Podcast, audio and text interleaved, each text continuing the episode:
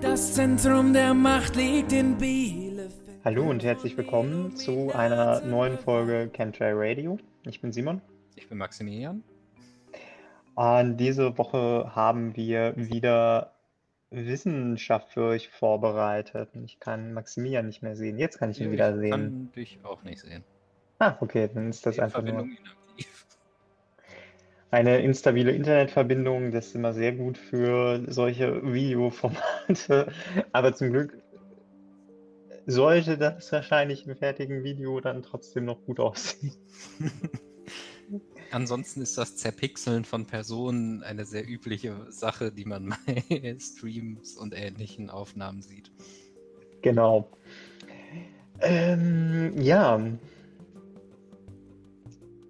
Genau, diese Woche haben wir wieder Neuigkeiten aus der Welt der Wissenschaft und äh, liebe, liebe Audiohörer, wie ihr gerade schon gehört habt, auch diese Folge wird wieder in Live und Farbe, naja, in Pseudo-Live und echter Farbe aufgezeichnet und ihr könnt euch das fertige Produkt dann ansehen. Ja, diesmal kann ich sogar Simon sehen, das macht's äh, hundertmal besser. Danke. Guck nicht grenzdebil irgendwo in der Gegend rum. Und ein neuer Kamerawinkel. Der Öfter nur durch. Reibung aufrechterhalten wird. Ja, ähm, unsere Kameraaufbauten sind genauso abenteuerlich wie die gesamte Produktionsqualität dieses Podcasts. Ähm, professionell wird das hier nicht mehr. Von daher alles gut. Das, das wird dann professionell, wenn wir jeweilig eine Profession ausüben. I ja, ähm, ich meine, es ist ganz offensichtlich auch äh, Amateur Hour, weil wir Amateure sind. Äh, Äh, no, no, no joke. Ähm, ja, äh, wir wollen uns aber auch gar nicht so, so, so lange rumquatschen, weil ähm, also die Leute, die uns jetzt auf YouTube das erste Mal sehen, was nach meinem Wissen keiner ist.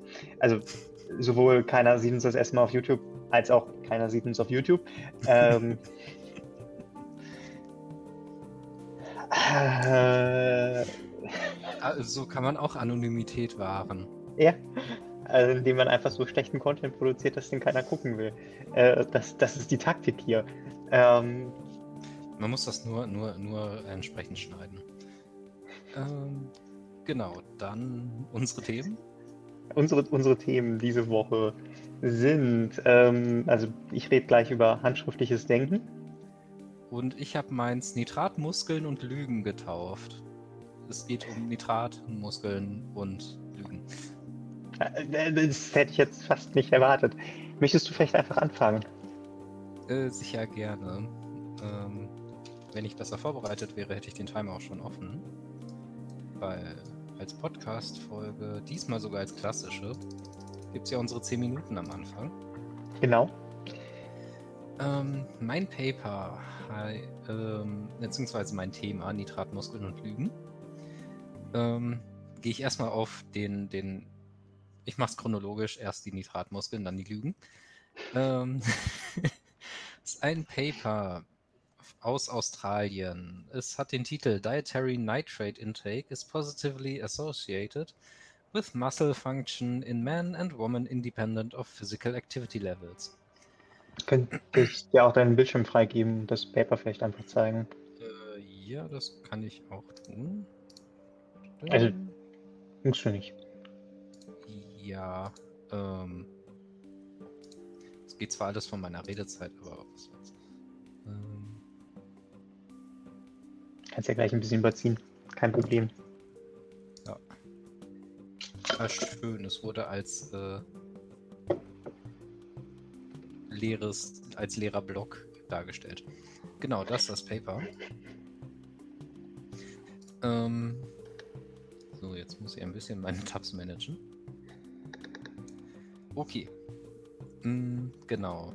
In dem das Paper wurde am ähm, 7. Oktober eingereicht, am 3. November 2020 nochmal ähm, überarbeitet, eingereicht, am 1. Dezember wurde es dann akzeptiert und am 24. März wurde es veröffentlicht.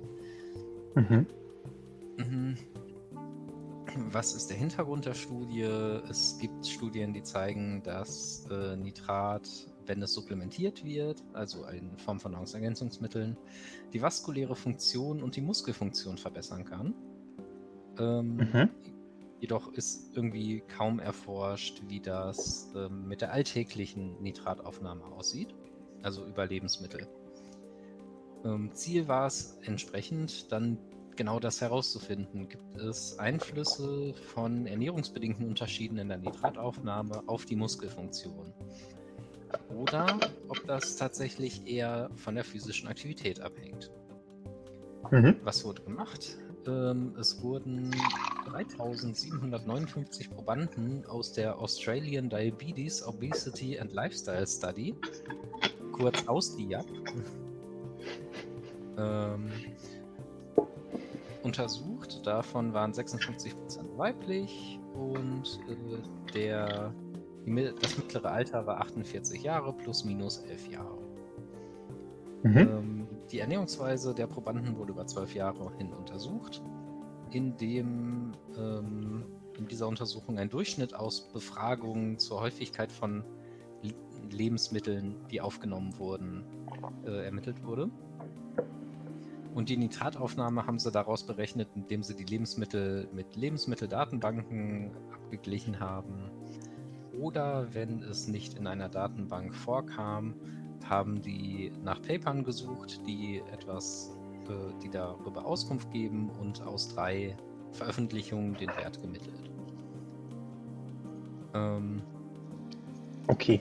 Genau. Die haben ähm, ja einmal diese Befragung gemacht, was ein Fragebogen war. Und äh, dann, weil das natürlich nicht ausreicht, sie mussten ja irgendwie die Muskelfunktion herausfinden, haben sie zwei Tests gemacht. Einmal den KESS, den Knee Extension Strength Test, also mhm. den Kniekrafttest, und den 8 Feet Tug, also den 8 Feet Timed, timed Up and Go Test. Ich finde die Namen super. Ähm, okay. Beim, ähm, beim letzteren, beziehungsweise der Kniestreckkrafttest ist halt, du lässt dein Knie um 90 Grad baumeln und dann wird das an ein Kraftmesser angehängt. So ein bisschen wie so eine Paketwaage. Und dann sollst du zwei Sekunden lang, zwei bis drei Sekunden lang so stark du kannst dagegen ziehen, indem du dein Knie ausstreckst oder dein Bein ausstreckst. Ah, okay. Und äh, da wird die Kraft in Kilogramm gemessen. Und bei dem anderen Test geht es darum, du, du sitzt ganz entspannt. Und auf ein Signal sollst du aufstehen, 8 Fuß, also etwa 2,4 Meter gehen. Dich mhm. umdrehen, also entspannt gehen, also nee, entspannt, so angenehm gehen hieß es. Dich umdrehen, wieder zurückgehen, hinsetzen. Und die Zeit ist äh, halt ein gutes Maß für die Mobilität. Mhm. Ähm, das Ergebnis daran war, dass Nitrat wurde hauptsächlich aus Gemüse ge gewonnen. Also hauptsächlich wurde Gemüse gegessen, wo viel Nitrat drin ist. Mhm. Ähm, weniger andere Produkte, wo viel Nitrat drin ist. Durchschnittliche Aufnahme war 65 Milligramm am Tag und die Spannweite waren so 52 bis 83 Milligramm. Und das Interessante ist jetzt, Individuen die die höchste Aufnahme an Nitrat haben, die waren im Test-Test 2,6 Kilogramm stärker, also 11% stärker. Und im 8-Feet-Tuck-Test äh, 0,24 Sekunden schneller, also etwa 4% schneller. Mhm. Und das alles im Vergleich zu denen, die die niedrigste Aufnahme an Nitrat hatten. Und laut deren Befragung hat die physische Aktivität keinen Einfluss auf diese Beziehung. Okay, also ist deren Schlussfolgerung, mehr Nitrataufnahme durch Gemüse kann ein effektiver Weg sein, die Kraft in den unteren Gliedmaßen zu erhöhen. Hier fand ich schön, dass sie das spezifiziert haben auf die mhm. unteren Gliedmaße, weil nur die haben sie getestet. Ja, also ich meine, es ist ja, ist ja das Einzige, was man dann auch valide äh, sagen kann, ne? So, mein Punkt, äh, jetzt sind wir bei den Nitratmuskeln quasi schon fertig. Das Lügen ähm, ich hatte schon häufiger von einem Buch gehört, das heißt äh, Fettlogik überwinden, falls ihr das was sagt, der Titel. Ja. Ja, das sagt mir was. Ähm, Und äh, das hören meine Freunde und ich uns aktuell an. Das hatten wir nämlich zufälligerweise in der Online-Bibliothek gesehen als Hörbuch. Hm? Dachten uns, das klingt spannend, hören wir uns mal an. Ja. Buch fing auch an mit, ja, das ist für alle geeignet, weil auch viele Normalgewichtige, Untergewicht, vor allen Dingen aber auch Untergewichtige und Übergewichtige haben bei alle äh, Fettlogiken im Kopf. Und auf eine Sache, wo sie hinausging, war, dass es ähm, Studien gab, die gezeigt haben, dass Fragebögen bei ähm, Ernährungsstudien problematisch sind mhm. weil davor gab es Studien, die gezeigt haben, dass übergewichtige Menschen unterschätzen ihren Kalori ihre Kalorienaufnahme, Mhm. ähm, beziehungsweise überschätzen auch ihren Gemüsekonsum, also ne, das Gute mehr und das Schlechte weniger, und Ja, also- überschätzen auch ihre Aktivität. Ja, Nee, ist ja, also das, das übergewichtige Menschen halt glauben, sie nehmen weniger Kalorien zu sich und machen mehr Sport. Und bei, bei untergewichtigen Menschen war es war es entgegengesetzt. Also dass halt diese, Genau. diese innere Wahrnehmung halt auch schon massiven Einfluss darauf hat, letzten Endes, ob wir Mhm. dick oder dünn sind. Und da ist dann die Frage, weil hier gesagt wurde, unabhängig vom Aktivitätslevel. Also Mhm. wäre es ja. Oh, schön, der Satz wurde gelöscht. Ich hatte mir heute vorhin so einen schönen Satz überlegt. Ähm, es ist beispielsweise möglich, dass halt diese Personen, die viel Nitrat zu sich nehmen, also gesunde Personen, die einfach äh, viel Gemüse essen, Mhm. das einigermaßen richtig einschätzen können, Mhm. aber ihre Aktivitätslevel zu niedrig einschätzen, okay. wohingegen dann andere Personen, die beispielsweise sehr wenig Nitrat essen, aber äh, ein zu hohes Fitnesslevel angeben. Ah, ja. Aber Das Nitratquellen wäre- gibt es ja auch außerhalb von, von Gemüse. Ja, aber Also es sind ja zum Beispiel auch Cured Meats, also Mhm. äh, Aufschnitte und sowas sind ja auch hochgradig nitrathaltig. Aber hier steht halt, ihr könnt es ja sehen, 81% sollen von ähm, Gemüse stammen. Insgesamt. Ah, okay. Und ähm, das war dann so meine, ein, ein Denkanstoß, den ich bringen wollte. Kann es sein, dass die Menschen einfach nicht, also aus, aus Grund von ähm, Observation Bias mäßig oder ähm, ne, die verschiedenen Biasarten, die es gibt. Wie hieß denn der, dass man das angibt, was gewollt ist? Man möchte sich ja mal möglichst gut darstellen. Confirmation Bias oder ähm, Observer-Effekt. Ne, egal, jedenfalls. Ah. Dies als Effekt könnte damit reinspielen. Aber Ja. das. Die Conf Confirmation Bias ist ja, wenn, wenn, wenn, wenn ich das als Wissenschaftler mache. Und ich meine, es ist der Observer-Effekt, wenn, wenn das ein, äh, ein Proband macht. Ne? Also wenn der Proband versucht, das zu sagen, was er glaubt, was der, der, der äh, Wissenschaftler hören möchte. Mm, Damit sind meine 10 Minuten um. Und das Okay. können wir gerne in der längeren Folge nochmal diskutieren. Ich denke, Ja. da kommen interessante Da- Gedanken da- bei rum. gibt sich, glaube ich, gleich wieder eine, eine Menge zu, zu erzählen. Ähm, genau, ich versuche es mal gerade so zu machen, dass man es gut sehen kann. Oh Gott, das ist jetzt gerade irritierend. Dann gebe ich jetzt einmal meinen Bildschirm frei, ähm, beziehungsweise mein Fenster hier. So. Da. Müsste man jetzt sehen können. Mhm. Genau, ich muss hier gerade mal ein bisschen umdenken, weil meine Monitoranordnung im Computer noch anders ist, als sie sein sollte. Timer ist jetzt an. So, mein Thema ist hier schon, schon ganz gut sehbar. Ähm, Rain to Text via Handwriting. Genaue Titel des Papers ist High Performance Brain to Text Communication via Handwriting. Also hochperformante Gehirn-zu-Text-Kommunikation durch Handschrift. Ähm, also das klingt jetzt erstmal sehr banal, weil man könnte jetzt sagen, gut, das ist normales handschriftliches Schreiben, weil aus meinem Gehirn kommt hier jetzt das Wort Hallo in handschriftlicher Form auf den Bildschirm und das ist Kommunikation. Aber das ist gar nicht, worum es hier geht, sondern wie ihr schon an dem Bild hier erkennt, ähm, schreiben das Forscherteam um den, den Francis Willett hier äh, über, über äh, direkte Gehirninterface, die nicht den Umweg über, über, äh, da, über die Hand und über die, die Dreiecksnerven und den ganzen Gedöns nehmen ähm, und auch explizit halt für, für Leute gedacht, die halt den Zugang zu Hand- und Dreiecksnerv und sowas nicht mehr haben.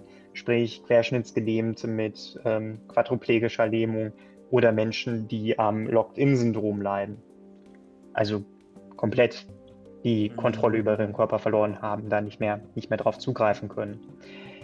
Ähm, genau, es geht ja so um, um Brain-Computer-Interfaces, also Gehirn-Computer-Interfaces für Gelähmte.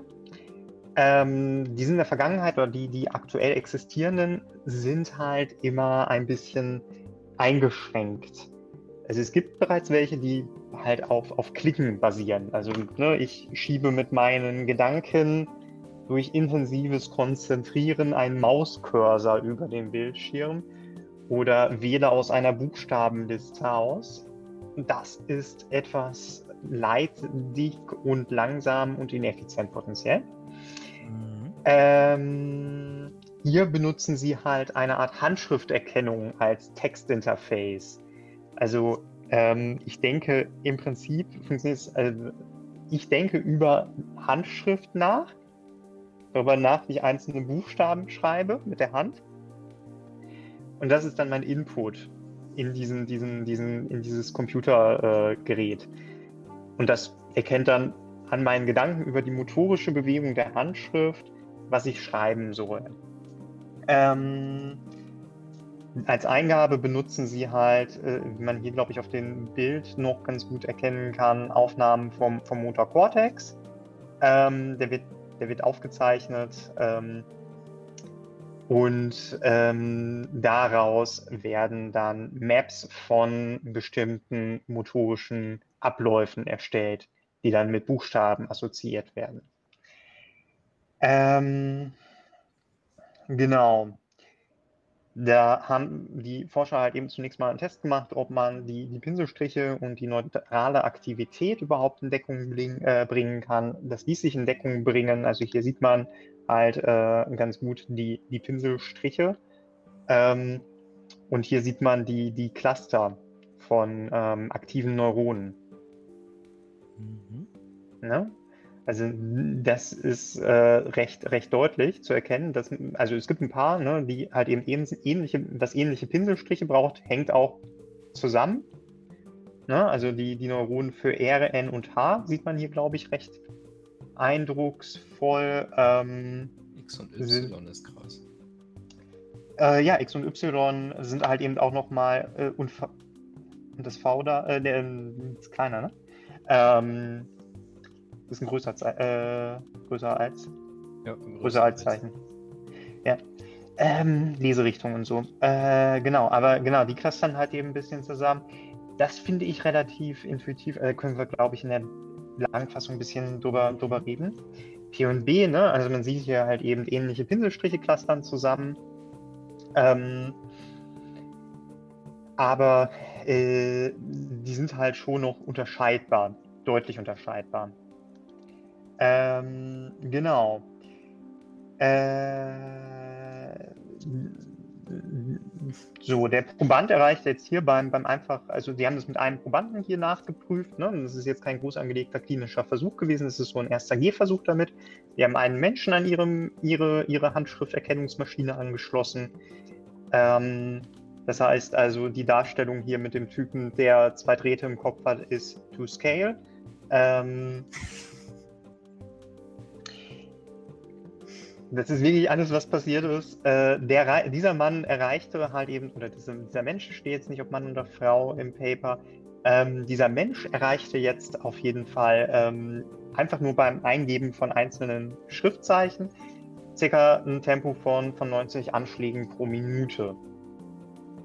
Mhm. Ähm, zur, äh, zum Vergleich, die, die typischen ähm, Gehirn-Computer-Interfaces für, für Texteingabe schaffen so 40 bis 60 Anschläge pro Minute bei jemandem, der mit ihnen vertraut ist. Mhm. Ähm, genau.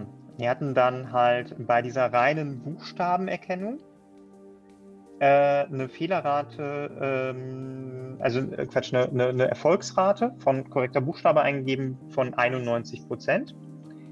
Ähm, als sie das dann mit so einer Art Autokorrekt erweitert haben bei der Eingabe von Sätzen, ähm, kamen sie auf eine äh, Erfolgsrate von 94 Prozent. Das heißt, es ist sehr robust auch. Also Ne, man sieht das hier ja, die Cluster liegen größtenteils auch relativ weit auseinander, vor allen Dingen bei häufig aufeinanderfolgenden Buchstaben. Und wenn man da halt eben noch irgendwie so eine Autokorrektur mit reinnimmt, kann man sich vorstellen, dass man damit schon ziemlich, ziemlich ähm, treffsicher schreiben kann. Das ist wahrscheinlich besser, Vom, besser sagen, beim Tippen. be be besser als der ein oder andere mit so einer Smartphone-Tastatur. Ähm, Konnte er denn auch, hatte er Backspace, also kann er löschen? Äh, in, in den ersten Aufbauten nicht. Später hat er halt so, so freie Eingaben gehabt. Ähm, ich sehe hier, glaube ich, ich sehe hier tatsächlich nicht, dass er löschen kann. Also weiß ich nicht. Das wäre noch ein sehr wichtiges Feature. ja. Aber so eine Scratch-Out-Geste könnte man da mit Sicherheit reinbringen. Die wäre wahrscheinlich ein bisschen schwieriger zu erkennen, wenn man die nicht irgendwie sehr äh, glaub, unique von den, von den Genau, die müsste man spezifisch reintrainieren, beziehungsweise müsste man gucken, dass man die halt, den, der halt eben eine bestimmte Strichfolge gibt. Mhm. Ähm, genau. Äh, das ganze Ding konnte man halt, äh, also funktioniert halt mit einem neuralen Netz, äh, neuronalen Netz ähm, als, als Erkennungssoftware. Ähm, das konnte man auch relativ autonom laufen lassen. Also es brauchte halt eben gelegentlich Forscher sagten, man müsse halt eben so, so über Langzeiteinsätze darüber nachdenken, dass man nach, nach langer Inaktivität, nach langer Nichtnutzung der, der Software, dieser Erkennungssoftware, das äh, neuronale Netz nochmal neu justieren müsste. Aber das hatte ansonsten relativ wenig Drift gezeigt in, in, na, in Testruns, also ohne Kalibrierung. Ähm, genau. Die hohe Erkennungsrate gegenüber so Point-and-Click-Geschichten lag vor allen Dingen wohl an der zeitlichen Abfolge der Striche. Also bei einer Point-and-Click-Geschichte funktioniert das ähnlich, äh, dass da halt eben der Proband sich vorstellt, den Cursor zu bewegen. Ne? Also der mhm. vollzieht im Geist ja auch so eine, so eine Strichbewegung. So, ich schiebe jetzt die Maus nach links oder nach rechts, um auf einen Buchstaben zu klicken. Ähm, hier denkt man aber beim Handschreiben, wenn man sich Handschrift vorstellt, denkt man ja natürlich darüber nach, in welcher Reihenfolge man die Striche macht. Ähm, und das war tatsächlich das, was, was im, im Versuch dann den, den Ausschlag gegeben hat, in welcher Reihenfolge ich welchen ähm, Strich setze. Dadurch konnten die ähm, konnten die deutlich genauer erkennen, welcher Buchstabe eingegeben wurde, als wenn man einfach nur Striche gezeichnet hat.